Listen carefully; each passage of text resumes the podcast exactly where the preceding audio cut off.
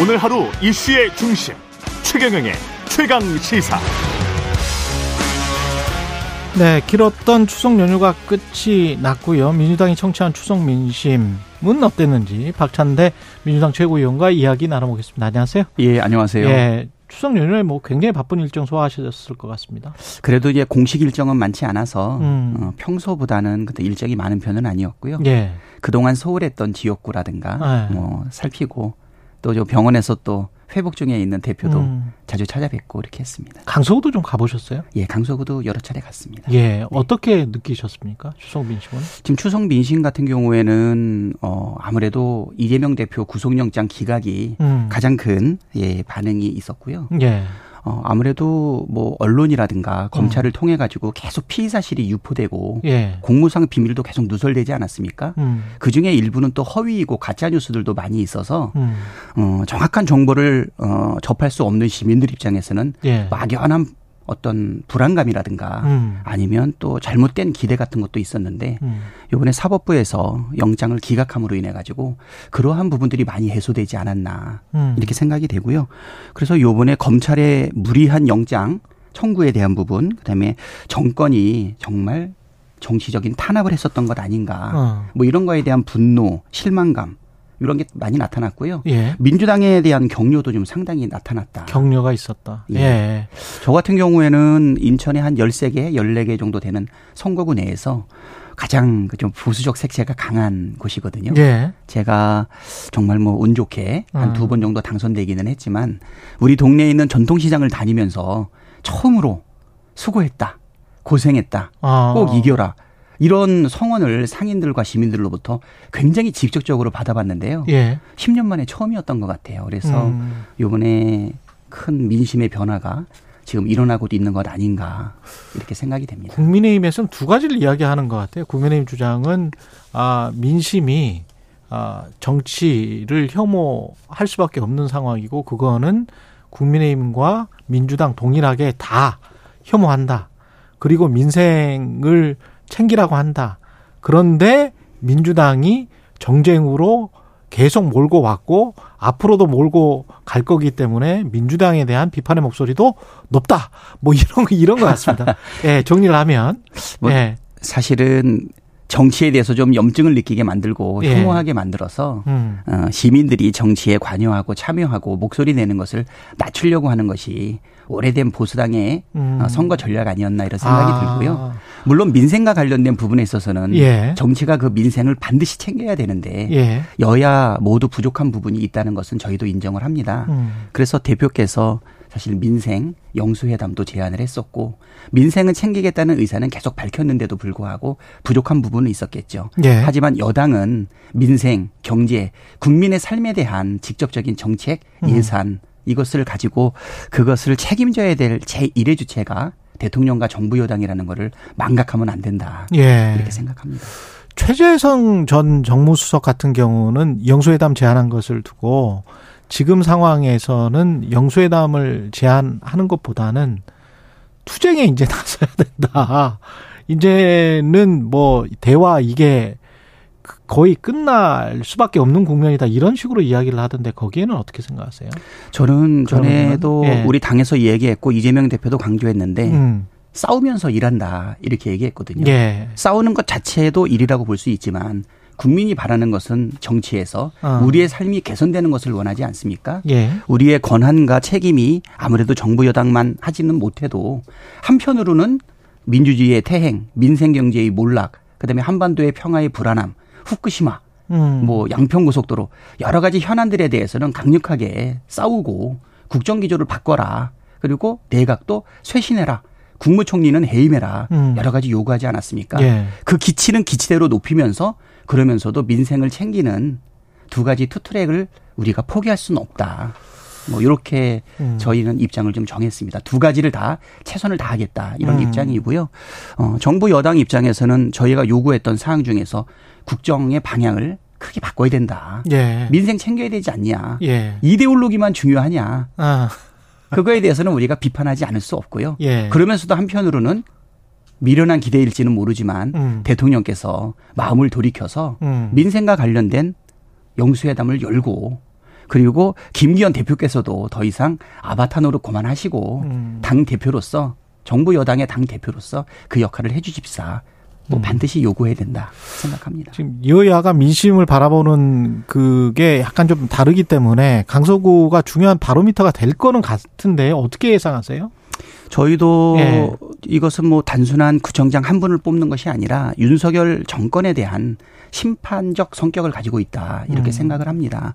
뭐 여러 여론조사의 내용들을 살펴보면 어, 민주당한테 유리하게 나오고는 있는데 우리가 승리를 낙관할 수는 없는 것은 결국은 아까도 말했듯이 정치 만약에 혐오라든가 아. 무관심으로 인한 투표율이 낮아진다라고 하면 예. 그러면 또 그것도 우리가 낙관할 수는 없는 입장 아닌가. 어차피 다 똑같다. 예, 아, 뭐 우리가 예 그래도 예. 어 시민들의 현명한 선택을 기다리는데요. 이런 음. 이재명 대표가 그런 말을 했습니다. 진 후보한테 우리 음. 측의 진교훈 후보한테 세 표 모자란다는 생각을 가지고 음. 마지막까지 최선을 다해라. 우리 민주당도 총력으로 같이 지원하고 함께 해나가겠다 생각하고 예. 있습니다. 이재명 대표 말씀하셔서 강서 지원 유세가 지금 계획돼 있습니까? 음, 지금 건강 상태로 봤을 때 예. 사실 무리스러운 일정인 것은 맞는데 어, 강서구청장 보궐선거가 갖고 있는 의미가 너무 크기 때문에 음. 어떤 식으로든지 투표를 독려하고 그다음에 참여할 고민을 좀 하고 계시는 것 같아요.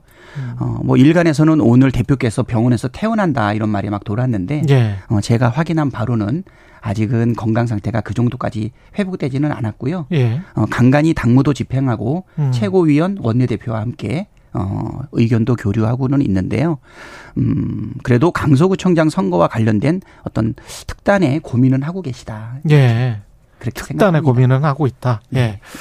그, 그 복귀해서 풀어야 할 숙제 들이 많잖아요, 사실은. 특히 이제 당 내에서는 어떻게 해야 됩니까? 통합이냐, 음.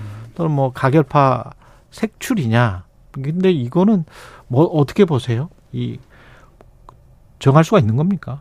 그렇죠. 아까도 예. 말씀드렸듯이 어, 국민 항쟁을 이끌면서 음. 민생을 얘기할 수 있냐라고 음. 얘기하지 않았습니까? 예, 예. 저는 두 가지 다 필요한 것처럼 어. 어, 우리 민주당이 요번에 영장 기각을 기회로 해서 어, 가결파에 참여했던 분들 음. 또는 기권이라든가 무효로 표를 던졌던 분들도 최대한 음. 추스릴 때까지는 추스려야 된다. 음. 하지만 공공연하게 탄핵했다고 표현을 하거나 예. 아니면 가결했다고 선언을 하거나 예. 그리고 칭찬 받아야 된다고 표현을 하는 그래서 요번에 영장 기각 전후에 체포 동의안 가결 전후에 예. 꾸준히 민주당을 흔들어대고 지도부와 아, 그다음에 당 대표를 내려오게끔 구체적인 행동을 했던 분들에 대해서는 그래도 이것은 해당 행위에 해당되지 않나. 부적절한 발언이 그 이후에도 계속 이어지는 사람들에 대해서는 아. 또 당내 분란을 계속 일으키는 행위에 대해서는 그래도 적절한 조치는 필요하다. 이렇게 생각합니다. 그 투표를 가결로 했는지 안 했는지 그거는 알 수는 없지만 공개적으로 말을 함으로써 그래서 해당 행위를 한 부분들이 있는 의원들이 있다. 그 부분들은 어떤 징계나 이런 것들이 있어야 되지 않느냐? 뭐 이런 말씀이신 것 같네요. 글쎄요, 예. 뭐 이게 가결이냐 아니냐가 결정적인 사건이기는 한데 예. 제가 볼 때는 그 당원들 청원이 한 다섯 명 정도를 지목해서 올라왔어요. 아 그렇군요. 예, 그 올라오신 분들을 보게 되면 음, 요번에 체포 동의안 가결 시점 음, 음, 또는 영장 네. 기각 시점에만 있었던 일은 아니고 아, 어, 오랫동안 꾸준하게 어, 민주적 절차에 의해서 뽑힌 당 대표와 지도부가 내려놓고 내려와야 된다라고 음. 이야기를 하는데 그분들의 수를 우리가 넉넉하게 잡아도 한 40여 명 되지 않습니까? 예. 민주당 수는 한 170명 정도 되고 음, 4분의 1이 되지 않는 분들이 사실 당권과 관련해서 흔들어대는 것은 민주적 원리에도 맞지 않고 음, 음, 그다음에 어, 검찰과 어, 국힘당의 표에다가 손을 얹어서 했던 행동이기 때문에 예. 그것은 정말 적절하지 않다는 것을 이번에 큰 교훈으로 삼았으면 좋겠다 이렇게 생각이 되고요. 예. 단지 가결 여부 때문에 음, 판단한다기보다는 오랫동안 지속되고 누적되어 있었고 음, 또 영장이 기각되고 난 이후에도 어, 좀 맞지 않는 궤변을 하는 경우들도 음. 많이 있지 않습니까? 표창을 받아야 된다든가 하는 그런 부분들에 대해서는 음. 예, 분명한 어, 조치는 필요하지 않을까. 음, 개인적인 생각입니다. 징계 판단은 누가 하는 건가요? 윤리 심판원 같은 게 작동을 합니까?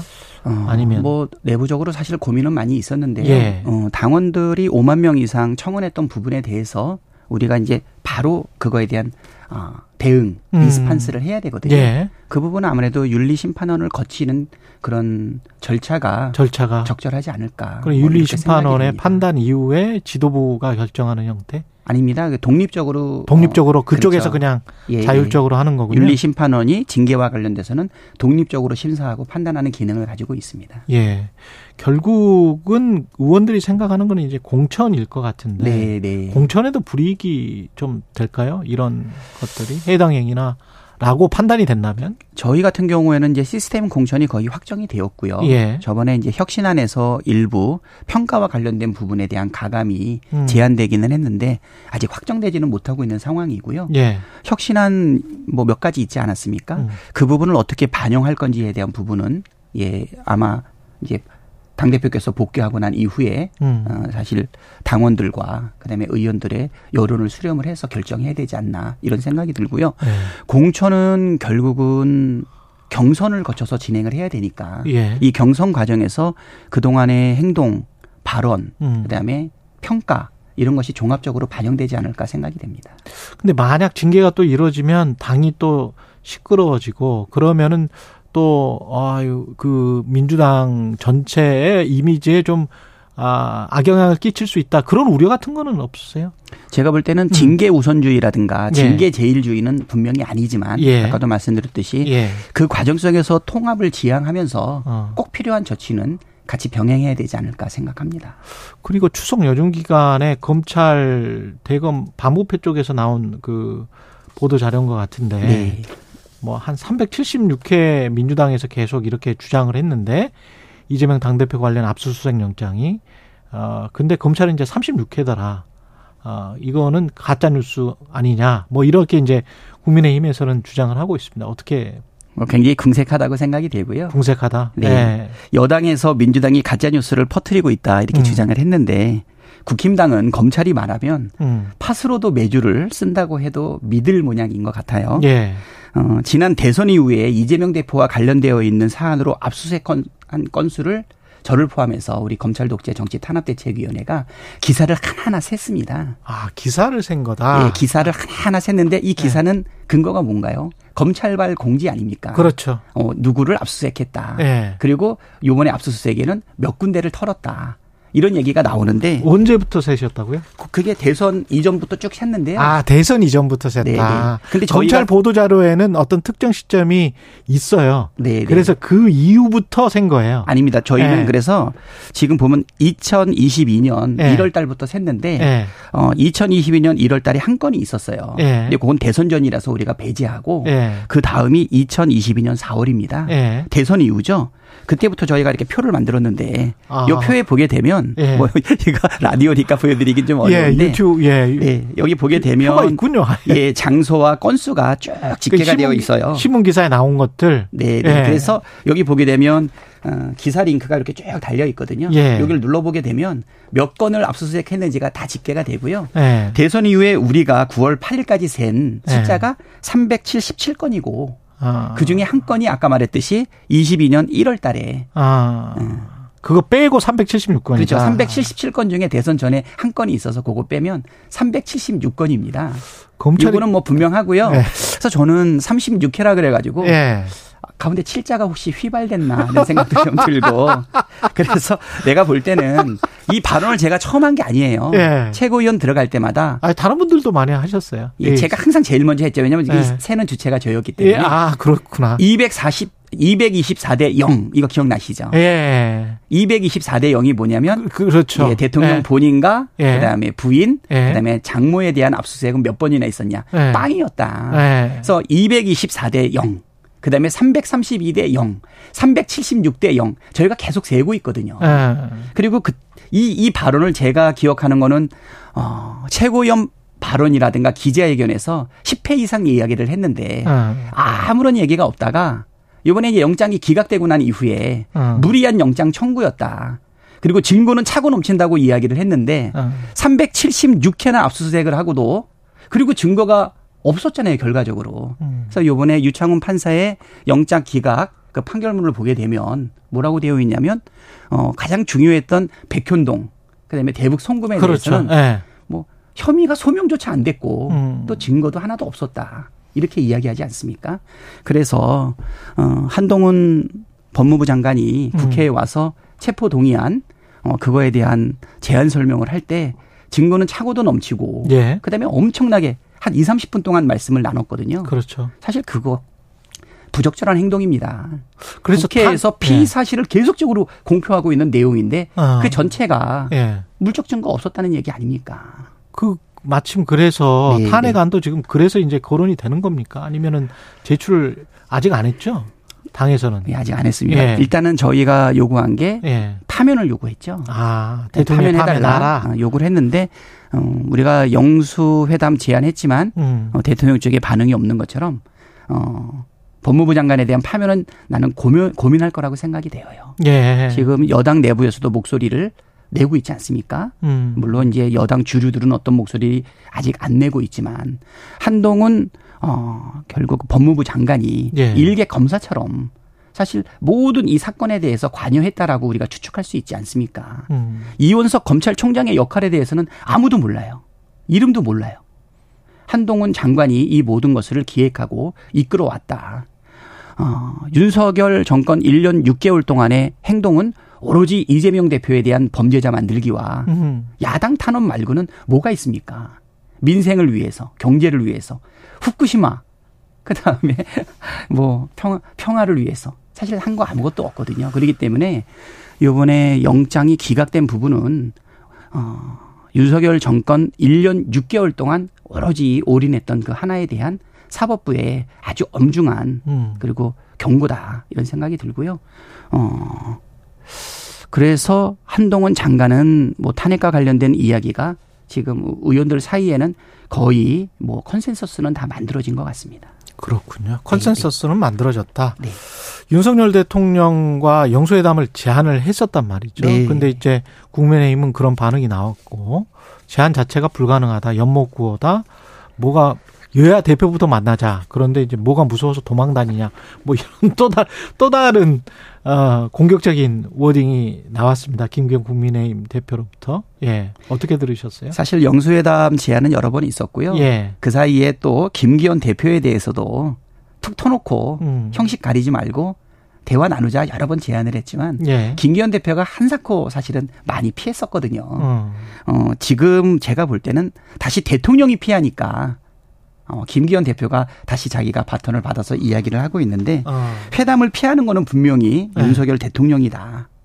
뭐 들리는 말에 의하면 왜 피하냐. 예. 그러니까 공식적으로는 묵묵부답이지만 어. 대통령실을 통해서 피의자라서 만나지 않겠다라고 네. 얘기를 하지 않습니까? 음. 우리가 볼 때는 윤석열 대통령도 지금 형사 소추권이 멈춰져 있을 뿐이지 대통령도 피의자고 음. 부인도 피의자고 장모도 피의자 아닙니까? 처남도 피의자고 이런 사실들을 좀 잊고서 너무 함부로 말씀하시는 것 아닌가 이런 생각이 들고요. 특히 김기현 대표는 집권 여당 대표인데도 불구하고 윤석열 대통령의 아바타처럼 행동하는 것을 좀 부끄럽게 생각해야 된다 이렇게 예. 생각이 됩니다. 오히려 정치의 봉헌을 위해서 예. 김기현 대표가 나서서 윤석열 대통령께 음. 야당 대표와 회담을 주선하는 것이 음. 자기가 맡은 역할 아닌가 이렇게 생각이 됩니다. 김건희 여사가 피의자인지 참고인인지 구- 주가 조작 의혹과 관련해서는 그거는 도이치모터스 관련해서는 예. 네, 뭐 피의자 아니겠습니까? 예, 그 예. 뭐 여론은 그렇게 보는 시선들이 강하고 네. 그러나 이제 검 뭐 검찰이 지금 뭐 그거 그것과 관련해서 가부를 지금 결정을 안 해주고 있는 상황이고 대통령이 피의자라는 거는 어떤 아, 그거는 이제 대선 전에 이제 허위 사실? 예, 예, 허위 사실과 관련된 이런 것들이 피의자라는 것이 한 네 가지 정도가 아마 적시가 되었는데 예. 그 이후에 이제 대통령이 되시고 나니까 예. 뭐그 부분은 이제 중단되어 있는 상황이죠. 아, 그것도 역시 의심을 받을 수 있는 사안 아니냐 뭐 이렇게 해석을 하면 되겠네요. 네, 예. 네, 네. 검찰에서 검찰에서 꼭 피의자 뭐 아, 음. 이다 아니다를 지금 규정을 하고 있으니까 지금 제가 볼 때는 검찰에 이렇게 예. 일방적인 상황 아까도 예. 제가 말씀드렸듯이 360 377회 대 0. 예, 예. 어, 검찰의 수사 행태는 음, 너무나 편파적이다. 음, 전혀 중립을 지키지 못하고 있다. 음. 뭐 이렇게 생각이 되고요. 그 부분에 대해서는 많은 사람들이 좀 주장하고 있지 않나 생각합니다. 알겠습니다. 여기까지 듣겠습니다. 지금까지 박찬대 민주당 최고위원이었습니다. 고맙습니다. 예, 고맙습니다. 예. 여러분은 지금 KBS 1라디오 최경영의 최강 시사와 함께하고 계십니다.